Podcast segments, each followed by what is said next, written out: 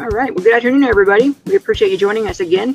This is Corey Worden. I'm the administrator for the ASSP Healthcare Practice Specialty, and you're listening to our Health Beat podcast, where we cover different safety issues that are relevant to the healthcare safety profession. So, with us today, we have Todd DeVoe, who is a renowned, uh, prolific emergency manager and the host of the EM Weekly podcast.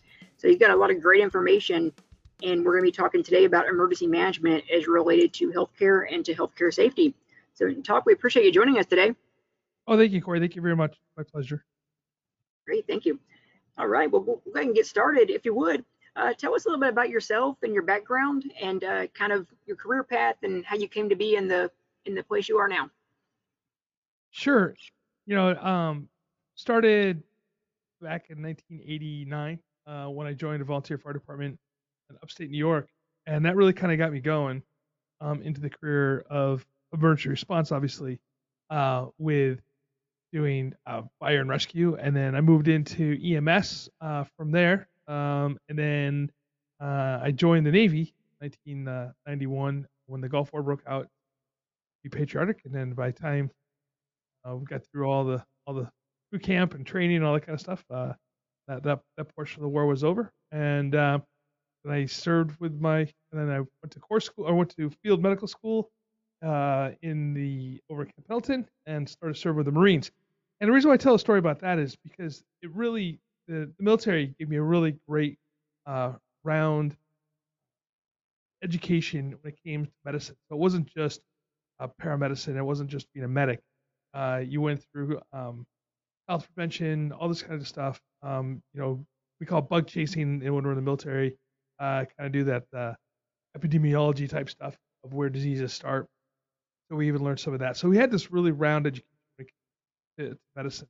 And then when I got out of the Navy, I worked in LA County um, as a paramedic for a few years, and then I moved into emergency in 2005.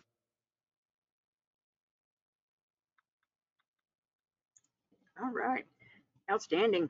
Well, that that's very interesting. Um, I like how you mentioned there how everything in the military kind of expands beyond just the basic functions of the profession. You know, I had the same type of experience where I, I had enlisted in the Air Force uh, a couple years after 9/11. In I joined the Air Force in 2004, and I had gone into what at the time they were calling it readiness, which was a function of the Civil Engineer Squadron and they later renamed it to emergency management. So basically, what that meant was the first couple years we were doing mostly counter counter CBRN, you know, counter chemical, biological, radiological, nuclear, and then as you kind of gain more experience and more rank, then you went into more emergency management proper. And so I started working as an emergency operations center manager and doing a lot of work in planning and operations and training and things of that nature.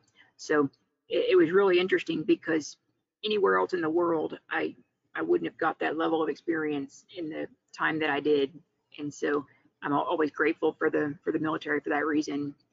So it sounds like you um so you you were a corpsman in the yes. Marine Corps. Yeah, I was a corpsman with the Marines.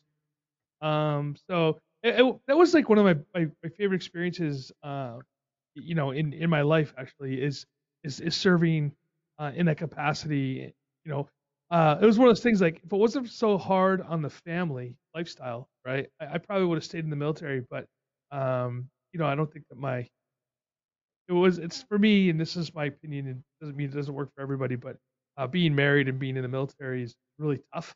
You know, um, that's why the divorce rate is high in all branches, but specifically um, in the Navy Marine Corps because you know we we are always being deployed, um, going out It's really tough on family. So when I decided I wanted to be married, um, that's when I knew I needed to get out, be a civilian, be able to work uh, in.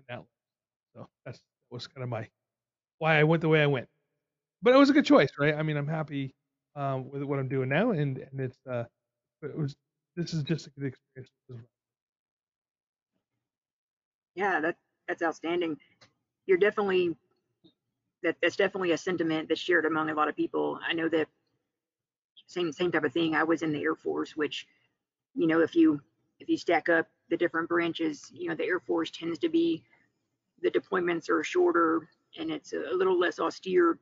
But even then, in during the time I was in the service for five and about five and a half years, I was active duty. I was I was gone for almost half of it, and that Yeah. that's you know the Air Force. So I can imagine in in your situation, you know, being um, you know Marine Expeditionary Force or or you know Army infantry, they're gone for you know 15 to 18 months at a time. It's it's definitely a hard life to sustain. So all the respect in the world for those that do a full career. Um, I did I did five and a half years myself, and then then I was a contractor for another year before we came back into into the civilian world. But um, that's Yeah. great.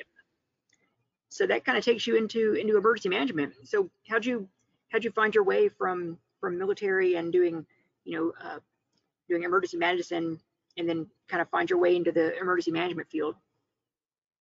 That's like the million dollar question, right? I mean, I ask this to everybody who I come in contact with in the field of how did you get into emergency management? Because I, I'm fascinated, truly am fascinated by by the path how everybody gets here. And I'm going to tell you, as, as in the field of emergency management, right, in this broader field, we are the most eclectic group of people that you ever put into one profession. You know, you have those that come from lights and sirens, like I, I did it basically. You have people that came from the military. You have people that came from public health. You have people that come from public works. You have people all over the place, right? You know, I even met a lady who uh, had her degree in library science, and she became an emergency manager due to the fact that they had to have an emergency plan uh, for the library where she worked at. Yeah. Um, for all the because it wasn't like a like a public library, it was a uh, a research library that she worked at, and so she had to have a plan for um, all of the volumes of books and research and, and stuff they had to do to get out of you know to, to protect it so Yeah. you know hospitals another one right and so i got in here because i started responding to as on the incident management um responding to some of the larger fires in california um mostly riverside san bernardino la county orange county um a little bit in the San Diego County, these areas here. Um, and I, I worked um, into medical logistics. So ordering all the supplies during the event, supporting all the people that are out in the field, you know, uh, working in the EOC, working in the command post, and I really loved that aspect of uh, of emergency response. And and this is kind of where it gets kind of people think I, I'm crazy at some point, but I had two job offers at the exact same time. One was for LA County Fire Department to be a firefighter, right? Which is what was actually my original goal. And the other one was for the city of Dana Point to be an emergency manager. And on the pay scale, um, they paid just about the same, you know. Um, so it wasn't like I was choosing between. And you know, after talking to my wife and discussing, you know, life plans and stuff like this, um, I went with the emergency management position with Dana Point um, and I- and I don't, I, I didn't look back. I think that was the, my best decision I made career wise in my life. Um, I've then I got into emergency management, um, full blown, uh, from there. And I first started working at Dana Point with the nuclear power plant that was down the street from us because we had we were in the emergency evacuation zone, the EPZ as they call it, the emergency planning zone, and the Fe Gen- uh, nuclear generation station was just a few miles down the road. Technically, it's in San Diego County, but it's right on the border of Orange County and San Diego County. And uh, we were about well 10 miles away, maybe a little bit less uh, from uh, from the uh, nuclear power plant. So working in that environment with that um, threat, you will, being there, right? Even though the threat was very low, low probability, uh, but was one of those low probability, high impact, right? If something occurred. If you think about Fukushima now, or you think about Chernobyl, uh, those events um, kind of give you that high, you know, the, the high impact uh, something went wrong. Uh, so we were under the pressure in, a- in a way, uh, a good pressure, I suppose, uh, from FEMA. Um, every two years, we had we went through this thing called a graded exercise, um, and and so it really sharpened my skills quickly on how to work through the plan, the, the process, EOC evacuate or, or activations, uh, evacuation planning, mass communication. Um, all of those were were tested, right? Like you got a grade, you know. So it wasn't something that you were like, okay, let's do a an exercise, and at the end, everybody pats themselves on the back. I mean, you really have to pick at that after action report and and and make those significant changes in how you do things to make yourself better. And so that being said, it wasn't just ourselves. It wasn't just Dana Point, right? Working with San Clemente and San Capistrano, the County of Orange, uh, the Caltrans, um, the CHP, the State Park Department, the County of San Diego, Camp Pendleton, um, Riverside County, uh, the Parks Department for Orange County as well.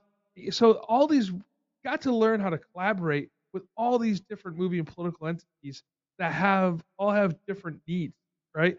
And so working through all that problem, it really made you a better emergency manager and, and even like a better just you know collaborator, if you will, because you need to. It's it's not you can't just you know take your football and go home. You know, it, you you have to work with these people and and work through the personalities, work through the political considerations, and understanding how that works with them and how they work with you. And um, at the end of the day, it, it was it was such a great experience and learning experience uh, to be my first emergency management. Yeah, that, that's excellent. Yeah, I like how you I like how you put that in terms of you know all the different you know professions and, and different skill sets coming together to do emergency management and to to bring in all those different perspectives. You know, that's one of the things I, I love about it myself is in in my capacity. You know, I had I had a choice um, where I could have I, I not not like not to brag or anything, but I, I had a I had an offer to go to the police department, I had an offer to go to the fire department, and or I could join the military. And I, I chose to join the military because at the time it was post 9/11 and we had just invaded Iraq. And so when I when I ETSed out of the military and we came back here to Houston, then I kind of revisited that same question. And you know, well, should I reapply for the police department or the fire department or or whatnot?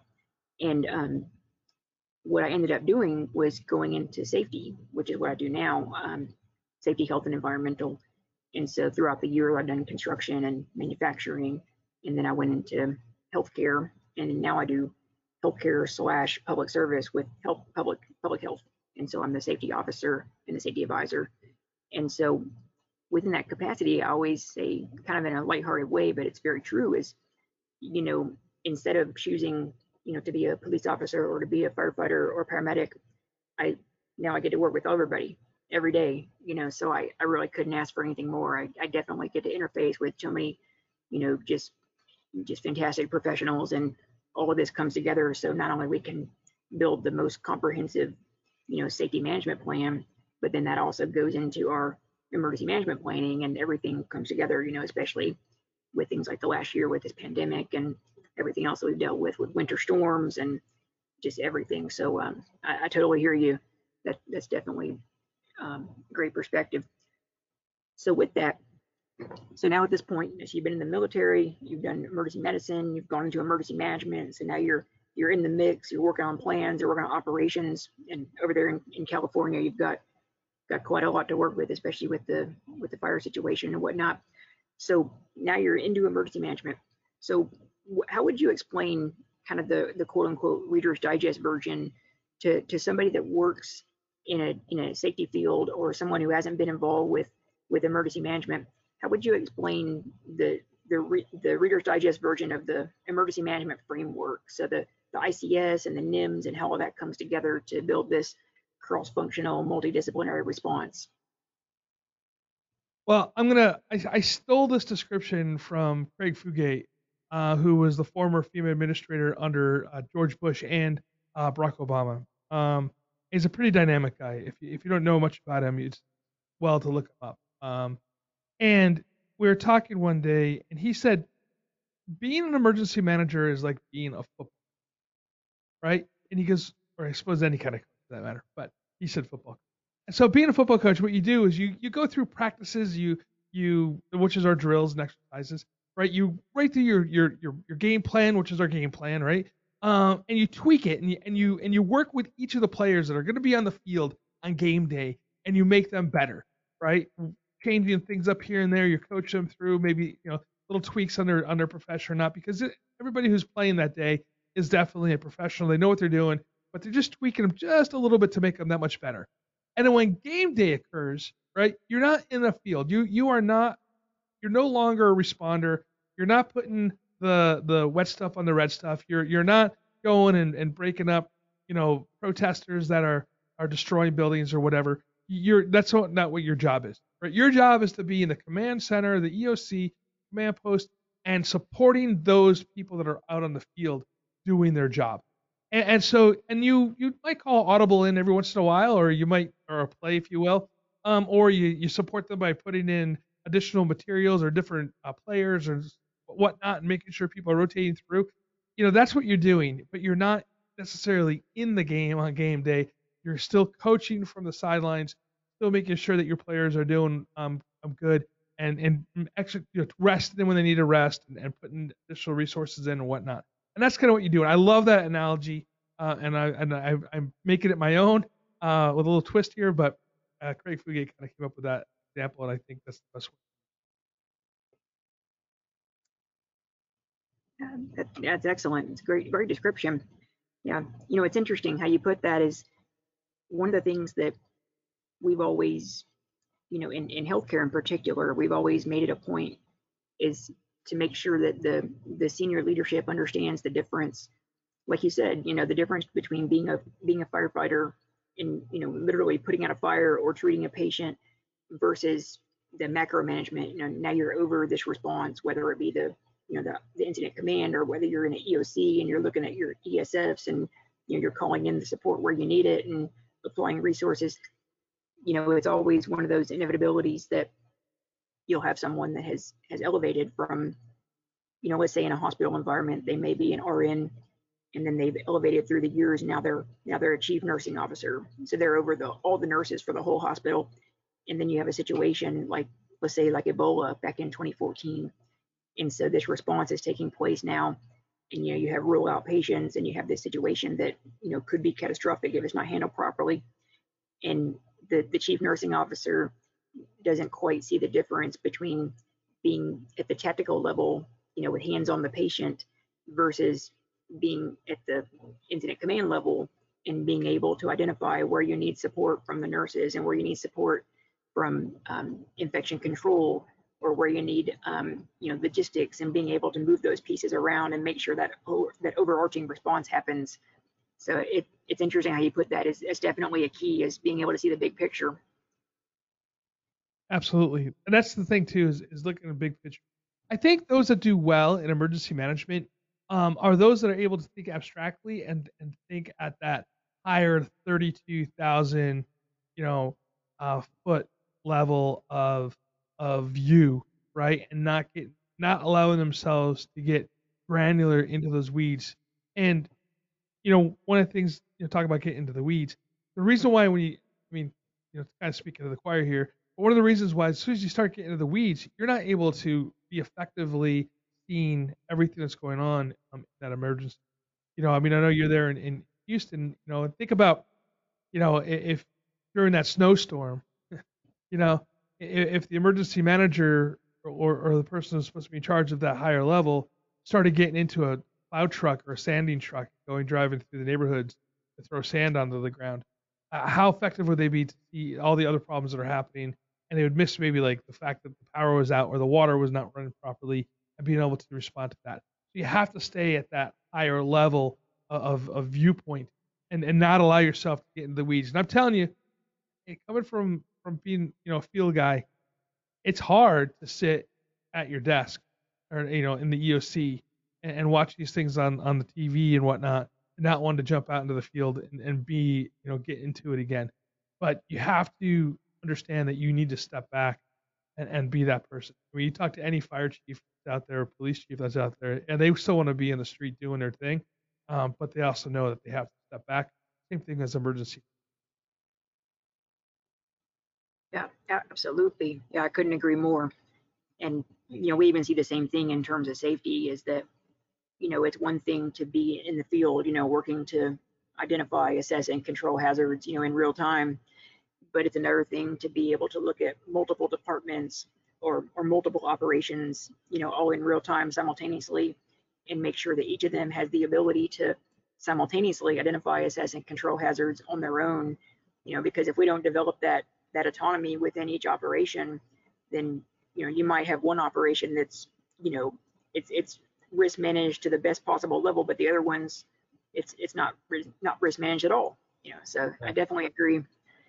So so within that context, so now we've got this emergency management going on. We've got this macro level response. You've got all those different pieces, whether it be your your incident command or whether it be your EOC, and you may even have NIMS, and you may have you know partnering agencies or coalition even. Um, so within that, what are some what are some examples, some different kind of uh, case studies, if you will, where you've seen the emergency management construct applied to to healthcare operations, whether it be in the in the field with emergency medicine or whether it be in the in the hospital context? What are some different some different scenarios you've seen? Yeah. So specifically with the hospitals, um, one of the first times I've seen hospital incident management um, up and running was during a shooting um, at a hospital in Baldwin Park, California. Um, a guy uh, went into the surgery wing uh, of the the hospital and shot and killed a doctor. Um, now, no one really knew what the heck was going on. Situational awareness was not known at this point, whether it was an active shooter situation um, or whatnot. So, shutting down the hospital, the large hospital, was was was work, right? And so, not only did they have the threat of the shooter, then they had to move non-critical patients um, out of the hospital. Um, they had to move visitors out of the hospital. They couldn't allow the visitors to use their own vehicles because the um, parking garages and all were, were shut down with law enforcement kind of surrounding the building. So they had to bring in buses and ambulances, things like this to, to move people to other hospitals and into shelters or community center or whatnot. Um, the disposition of the of this case was the the guy left the hospital drove down the freeway just a little bit from because the hospital's freeway um, and ended up killing himself in his car. So the threat was really over um, once he shot that one doctor and, and, vacated the hospital. But that being said, obviously without knowing what the situation was, how many shooters there were, what the situation, um, seeing that it put into action, um, the hospital administrators and their management team going to work working hand in hand with law enforcement and fire and EMS. And I, I was actually part of the, the um, EMS incident management team uh, that responded to that event. And and uh, to see to see them coordinate um, with everybody in communication with their security team um, and their safety uh, throughout the hospital, it was I wouldn't say it's flawless, but it was it was pretty darn close to flawless uh, of an operation that you could do with those many moving parts. Yeah, definitely. Yeah, it's it's tragic the the active shooter situations. Those definitely, unfortunately, there's a lot of that that's happened in healthcare over the years, and um, certainly certainly a, a, unified response there between not only the, the hospital itself, but then you've got law enforcement, you've got EMS. Um, so there's a lot of moving parts there, definitely. Yeah, in, in the case of this guy, if I remember the story correctly, he lost somebody, whether it was his mother or father or loved one somehow, and he blamed the doctor um, for for the loss. And uh, yeah, so I mean, so that's a, that's a real threat in hospitals. Yes, yeah, absolutely. Yeah, it's very tragic. You know, with with workplace violence, you know, we talk about that in healthcare in healthcare safety in particular, you know, almost every day because it ranges, like you said, you know, from your active shooter, you know, kind of a very, very high severity incident, you know, all the way to a nurse leans over to, you know, to take care of a patient and the patient, you know, punches the nurse or, or pulls the hair or whatnot. So it happens pretty much daily, you know, somewhere in the, somewhere in some health system in the city.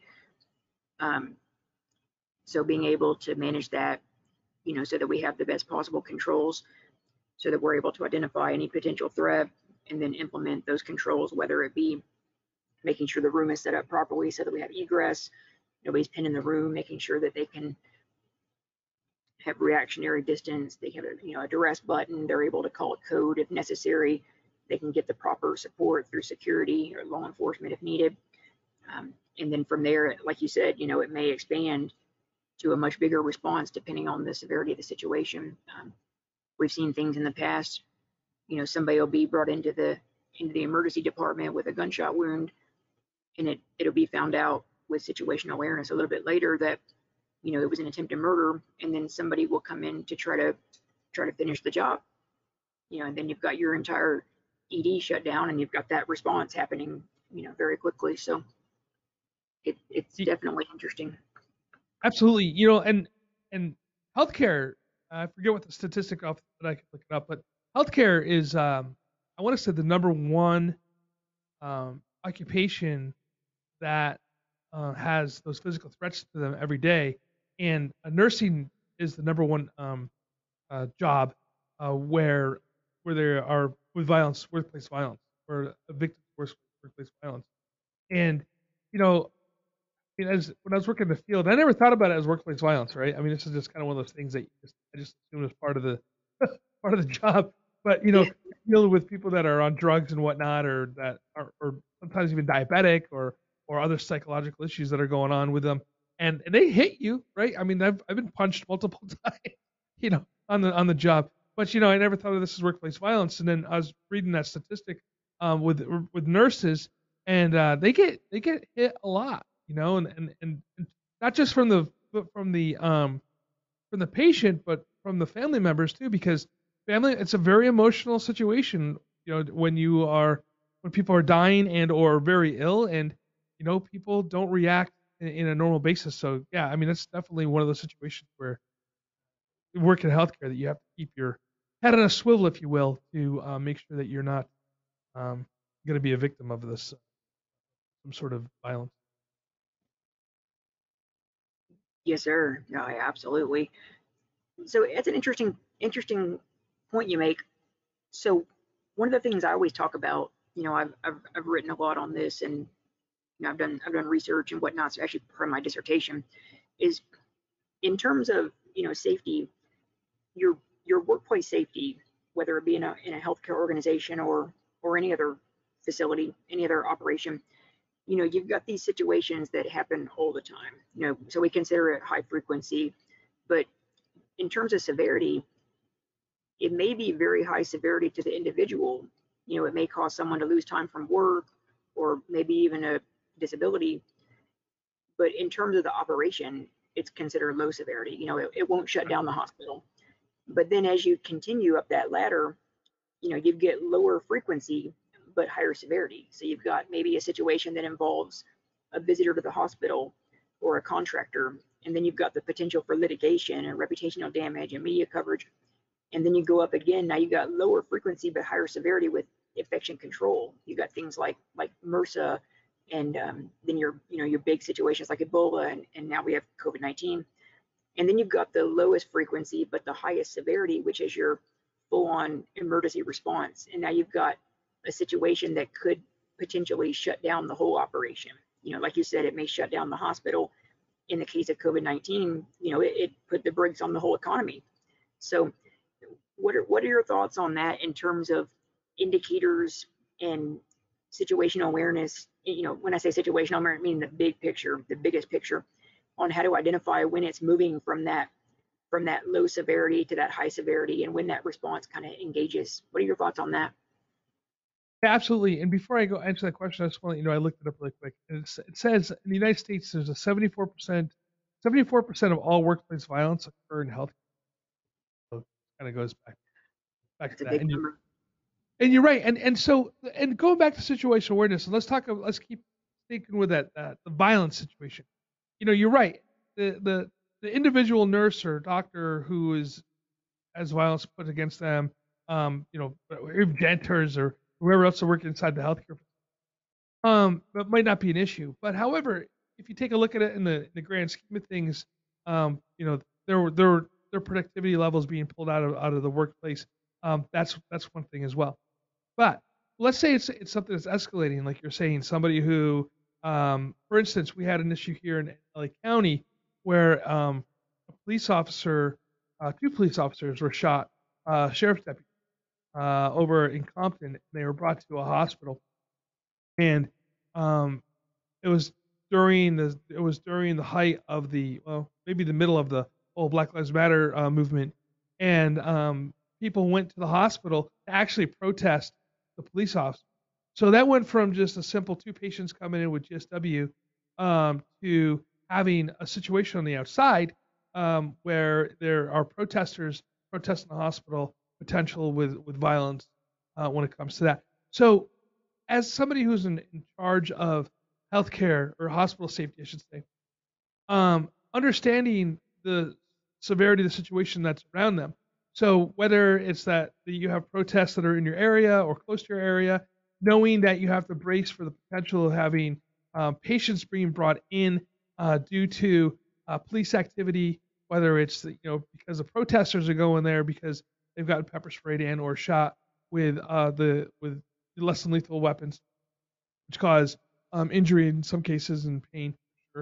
Um, going to the hospital and then and then hot, then police officers being injured uh, during that same time, uh, being brought to the hospital. Um, so there's a really bad, that could be potentially a bad mix. So understanding who is in your hospital at that time.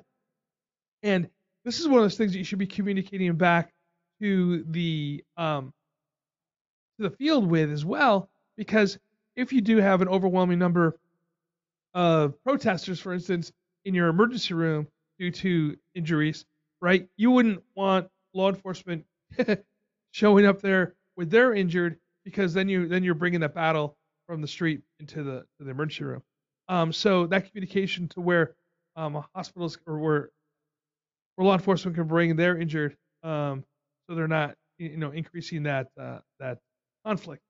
So so you really need to have when you're sitting in the emergency management role of of a healthcare facility, you really need to have that global understanding, situational awareness of what's going on around you, not just focused on your on your facility. And I, I want to equate this kind of also into any kind of campus, whether it's a college. Uh, and a good example, the college was in Boulder, Colorado. Uh, we had a, a, a, guy go into a, a grocery store uh, and, and, shoot people at the grocery store, which was very close to the university. Um, and the university went on lockdown and shut down you know, because of the proximity. So as a hospital, you need to be aware of the surrounding areas and the, the issues that are going on there. So you can't be in the cocoon of the of the campus of the facility. You need to actually take a look at what's going on, on the outside, and that will really impact what you're doing. Now let's, and also when you're bringing people in, say um, with the chemicals on them from from the uh, protest? Um, what does that mean? What's what's your protocol of bringing them into into your ER, and can that chemical get put in and sprayed? And what I mean chemical, whether it's it's um, the CS gas that the that the that the uh, police are shooting or or pepper spray uh, that they're shooting, those chemicals get into, and that could get into your HVAC system throughout your entire hospital, um, and you might close down your entire hospital due to uh, a number of victims coming into the ER um, with those chemicals inside their clothing or possibly um, you know getting into the system. So so what's your what's your protocol for that, right? And and activating that protocol prior to uh, the event occurring, knowing that there's protests happening in your area, um, then you can start putting those protest those those protocols into place so you don't have those other cascading event issues going into the physical plant of your hospital. There's a lot to think about when it, when it comes to physical plants um, and and managing those crises, not just inside the hospital themselves, but the things that are affecting them from the outside as well. Absolutely, yeah, that's that's definitely definitely relevant. You know, it's interesting is one of the things I've always you know imparted to to leadership there is if you're talking about an operation where you know there's a lot of moving parts there, then you know wherever there's that potential where those things are going to need to be coordinated in real time, you know it's it's it's prime time, you know, for that coordinated response, and that's why the EM construct exists, you know. And for example, if we're talking about something like um, on an everyday basis, you know, we have the potential where someone will come into a into a hospital with with indicators of tuberculosis. You know, and that, that process is pretty streamlined over time where, you know, they'll put the patient into a surgical mask for source control. They'll transport him back to a negative pressure isolation room. The nurse will have the respiratory protection program, put on N95 respirator, PPE, take care of the patient. You know, those steps are pretty hardwired after so many years of, you know, TB response. Right. But then you get into a situation with COVID 19 where, you know, now we're in a place where we have so many more patients that have indicators of COVID 19. There's not nearly enough isolation rooms. There's a shortage of N95 respirators. You know, there's just so many variables that happen in there. The testing is not hardwired like a TB screening. You know, the COVID 19 testing, it took a little bit of time to get that rolling the way it should be. There's no treatment, you know, not a valid, reliable treatment at least, you know, and then of course, the vaccine didn't come around for you know until December 2020. So there's a lot of variables that are very different with this with this pandemic, and so everything has to be coordinated. You know whether it's like you said the the physical you know facility operations with negative pressure and isolation rooms, or even just physical separation of patients you know with distancing, and then you've got the situation where logistics and materials management has to be able to you know find respirators and they can't be counterfeit and they have to be NIOSH approved you know, or at least emergency use authorizations, you know, so all these different moving parts, you know, it's it's just impossible for one person to do it. So that construct is is very important, not only to to manage it, but to prevent it from becoming even higher severity. Would you agree with that? No, absolutely, I, I do, and and that's that goes back to that whole idea of of understanding what's going on outside of the uh, of the campus and, and having those plans in place, right? And and this is where this is where hospitals, facilities in general, really need to be working with their emergency management professional um, and their their safety professional. Um, I know that at times it can feel that we're being bureaucratic and and stopping things from happening. What I mean that, but I mean like just putting putting more more paperwork, if you will, in front of you to, to make things occur inside your department. But it's done because it, it needs to be done. And one of the things I'm a big proponent of is when you write your emergency operations plan and your business continuity plan for that is that decisions, the daily decisions throughout the um, organization should reflect on what it says inside of those plans. And and I think that you kind of got at that. You know, when you take a look at the, what's going on with tuberculosis um, and, and that protocol that happens, people know it, and it's done there because you know there's been issues and and you work through those.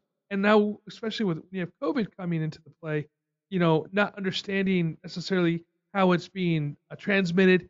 Um, we're, you know, I, I would, the things I'm reading today, we're still not 100% sure if it's aerosol or if it's through droplets, right? I mean, they they have an idea, uh, but it kind of keeps going back and forth a little bit on, on, on exactly how it spreads, and this is why we're wearing masks, right?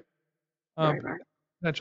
So so having those protocols in place, I, I think, are critical, and and and again, having your administration working directly with your safety and emergency management partners inside your facility.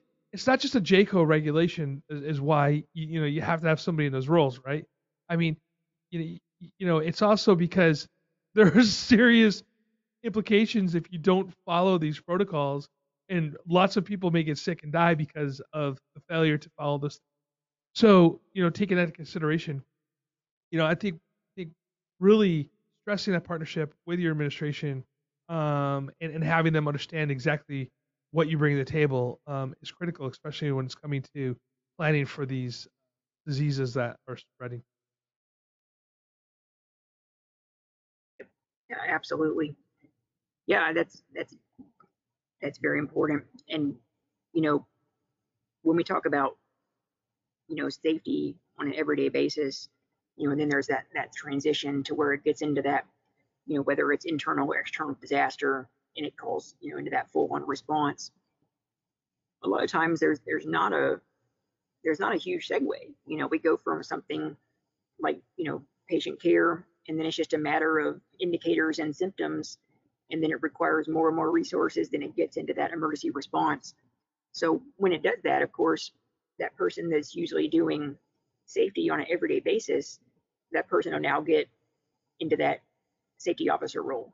So with that, you know, we have a lot of people that that do safety and they they they haven't had the they haven't had a reason to be in that role. And then a lot of times when people transition into a healthcare role, you know, that becomes synonymous where you become the safety officer for the ICS response. So what what type of um, what type of attributes, I should say, what type of things do you look for when someone shows up and they say, you know, hi, I'm, I'm your safety officer today. You know, what would what would you be looking for from them in terms of things that they can provide to you in terms of information and intelligence and things that'll benefit the response? Well, there's a couple of things specifically with a safety officer and number one, you have responsibilities. You're not you're not just that person who's sitting there, you know, looking at stuff and, and just kind of hanging out, drinking coffee, and whatnot. Um, you know, going out and making sure that the safety plan is adhered to is, is critical, and being able to write a quality safety plan is the other. Stuff. And also working independently because sometimes it's it's hard, right? Because you as a safety officer, you have the right, the authority, and the ability to shut down a complete operation um, on your word and your word alone. Right? You you you step over the incident command, um, the incident commander uh, line. Right? You say, hey, I don't care what's going on. I see the safety problem here, loss of life, you know, possible injuries. We're shutting this thing down. And and so that's that's a huge responsibility, and it shouldn't be taken lightly. And you have to have a personality to be able to tell the incident commander, no, this is what it is, and this is why it's happening. And you know, so yeah, it's it's a tough, it's a definitely a tough role. So I want somebody in there who is going to be independently minded, um, but yeah, still work with the team and, and still communicate because I, I would really hate for that that safety officer, unless there's like life at or or potentially you know grievous harm to some individual, to stop something without saying, hey, this is what's going on. This is why we need to stop it. Make that call now, um, first before they blow that whistle and, and say, hey, let's stop. So so somebody who who has the ability to tell it as it is, not afraid that they're going to lose their position because they piss off the incident commander, and then the uh, also the ability to articulate in, in, a way where it's understanding of why the, the, the why of the shutdown, and somebody who's going to be a partner with that incident command team because you are part of the command staff, right? You you it's you, the, the liaison, uh, PIO, and the incident commander basically uh, hanging out in that one position, and so you are realistically you know, one of the critical members of that command staff and must be communicating with the incident commander at all times, um, things that are happening. Um, also working with the each depart each division section and each um, you know department head, if you will, or section head. So whether it's the operations chief, the logistics chief, the finance section chief, not so much the finance and admin chief, I don't think so much about, but those other three for sure, you know, and the operations inherently so uh, because you know that's they're the ones that are are putting people at, harm's way, right? I mean, they're they're they're the ones that are responsible for sending people into the the belly of the beast. So working with them directly on uh, what the safety plan is and why it's important and what they're looking for and how we can send people home. Because at the end of the day, you know, on these big events, we want everybody to be able to go home to their families um, and their loved ones uh, with all their limbs and fingers and toes um, and without being burnt or or, or, or injured in any other way. And uh, you know, we've had loss of life, right? This is legit. This is a real deal, right? I mean, if you think about the Granite Mountain firefighters um, in Prescott, Arizona, uh, you know, one of those kids happened to um, uh, be from the town where uh, where I worked, and his uh, you know his dad and his mom and his was his sister, um, you know, were were in our town uh, the day that he died, and it was you know even though I never knew him and didn't even realize he lived there until until he died, the, the loss that we felt in the community uh, for that one individual uh, was tremendous, right? And and so I can compound that by I think it was like what 17 guys or something. I, I don't remember the number exactly, but it was a more than 12, I believe that, that passed um, due to that fire. You know, could that have been prevented? And and I've read the called the Yarnell fire, and I've read the after action report on it. Um, it wasn't it wasn't very uh, flattering uh, for the fire captain who whose crew passed. Uh, but at the same time, you know, there's some other failures that occurred during that time, and and could a strong safety officer could they have prevented that by saying, hey, that you know, looking at understand the situation awareness and, and the way the smoke, the, the fire was moving during that time, could that have been prevented? I don't know. I'm, I'm not saying I'm not I'm not saying it could have been, but I mean I know that there's a lot of people um, took a lot of heat for that particular incident, rightfully so, uh, all the way to the incident commander who's ultimately responsible uh, for anything that happens um, on these on these events. And um, the safety officer is needs to be the incident commander's best friend because it's going to keep the incident commander out of out of trouble. you know, that's the job of the safety officer. So that's what I got on that. Definitely, definitely, I totally agree. You know, it's it's a it's a matter of seeing the big picture and everything that we know about, you know, risk assessment. It all becomes just so vivid in an emergency response because you you literally have to make those decisions of you're looking at what's right in front of you and you say okay here's the risk to the responders right here right now and here's the risk to the public right here right now. And then you have to look at that and say okay if that ri- if i determine that risk to be too much that i'm going to stop an operation. Now what's the residual for that? If we don't do the response then how much worse is the total outcome going to be you know, so a, a good example of that was when we first started doing COVID 19 testing. You know, the question became okay, so if we don't do this safely, then not only are the responders at risk, at high risk for getting sick, but they could also become vectors, spread the virus in the community, and now the overall pandemic becomes that much worse. So not only do we not have testing, but we now have more cases. So we've actually had complete counterproductivity. So it's one of those things that, you know, we had to look at that in terms of how do we enable a safe response so that we're able to not only keep the responders safe, but to accomplish the mission, which in turn enables safety in the big picture in the long run. Um, so I, I, I, totally agree there is, like you said, is what happens if you shut down a response to a fire, okay? Well, the responders might be safer at that moment, but the fire's still burning. And so is that fire going to spread even more? Is there going to be that much more damage and that many more losses of life? Um, whereas if we could make that response safe to a to a manageable level, can we impact the big picture? So it, it's a lot of very heavy, you know, high gravity decisions. I definitely agree. Absolutely. Yeah. So with that in mind, um, you know, so let's say that somebody somebody came around and they said, well, you know, I've been doing safety for a few years. You know, I've, I've been the safety coordinator in a factory and then I've been the safety manager. And so now I'm going to be the safety manager for my community hospital or for my hospital system.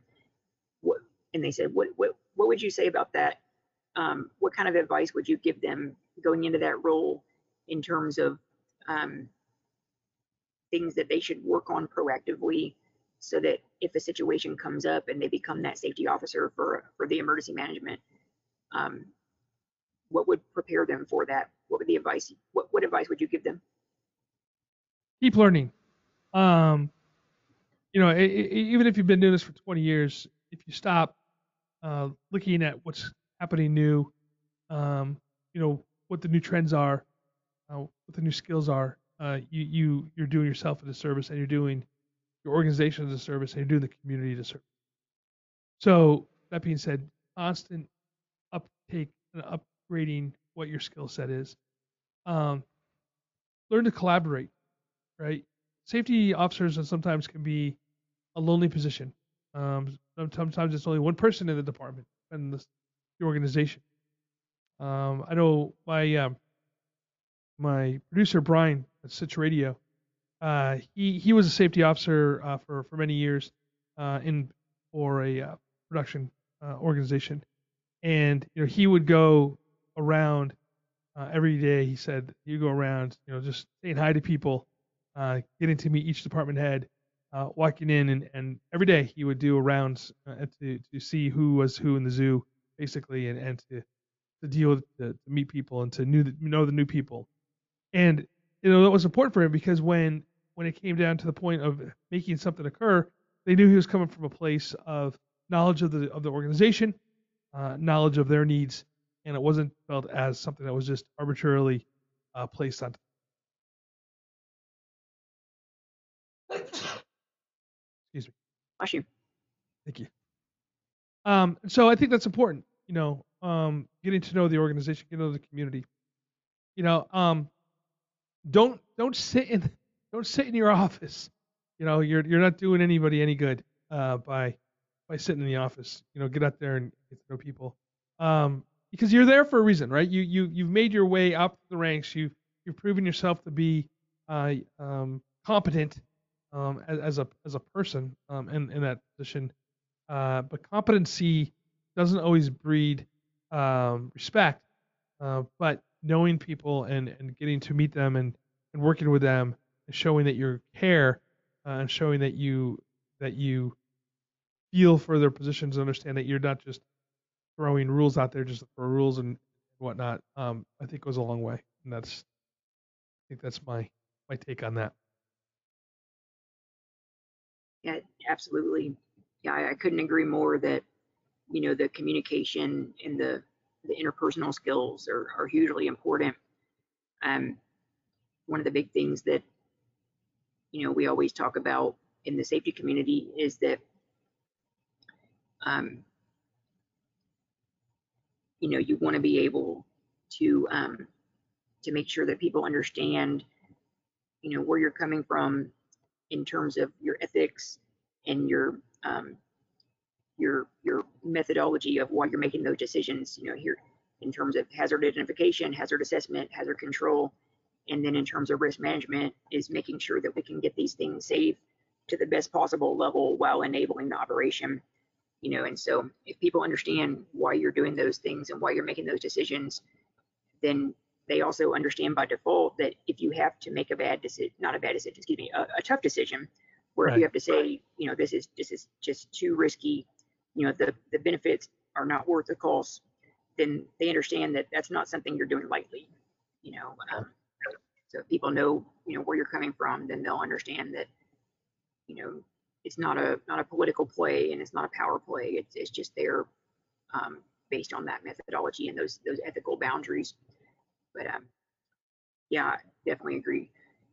Um, you know, one of the things I would also say, and tell me tell me your thoughts on this one of the things I also always articulate is that, you know, we want to make sure that we're we're keeping things as safe as possible, you know, within feasibility to enable the operation, you know, because sometimes, you know, it's not going to be perfect, but if we shut down the operation, then the overall outcome may be worse, you know, it, than if we had continued it. Um, so it's always a matter of being able to figure out how to do things safely. So what I always say is that, you know, almost anything can be done. It's just a matter of proper planning and preparedness.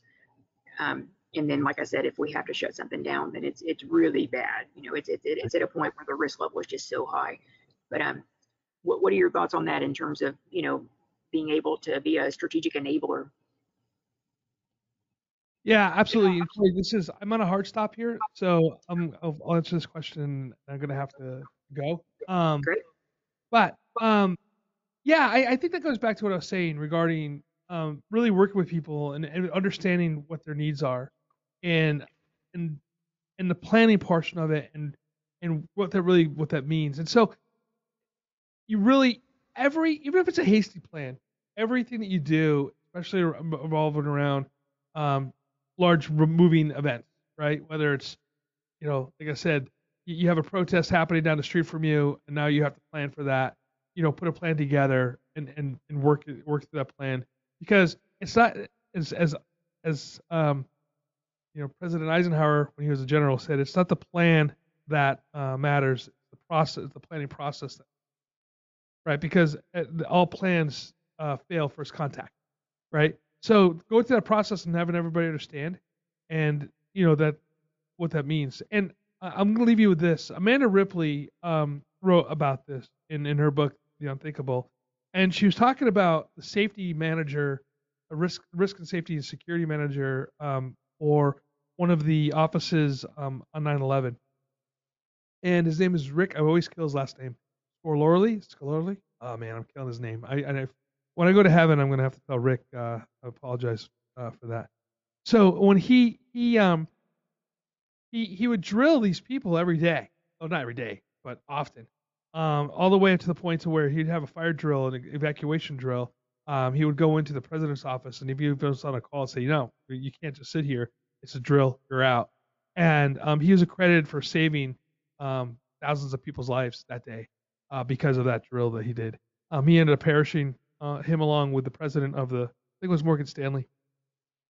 Um, and uh, he put himself at risk, went back upstairs to make sure everybody was out, and, and that's when he perished when the when the tower collapsed. Um, but he's he's a hero for sure, and he did that because he did it from not from a place of control, not from a place of where you you did it because I'm telling you to do it, because he knew at the end of the day that practicing the escaping down those fire escapes um, in the twin towers was going to save somebody's life someday, and he, and he and he's shown to be right. And so don't be afraid to be that guy standing in the hallway with a bullhorn, yelling at people, singing songs, being annoying, get them to evacuate during a fire. Because at the end of the day, um, you know that you are doing the right thing uh, to help save lives. And so, Corey, thank you so much for your time today, and thank you for having me on your show. That's fantastic information. We appreciate it, and um, I'll let you get to your next meeting. But thank you so much, Todd. Appreciate it. All right. Bye bye.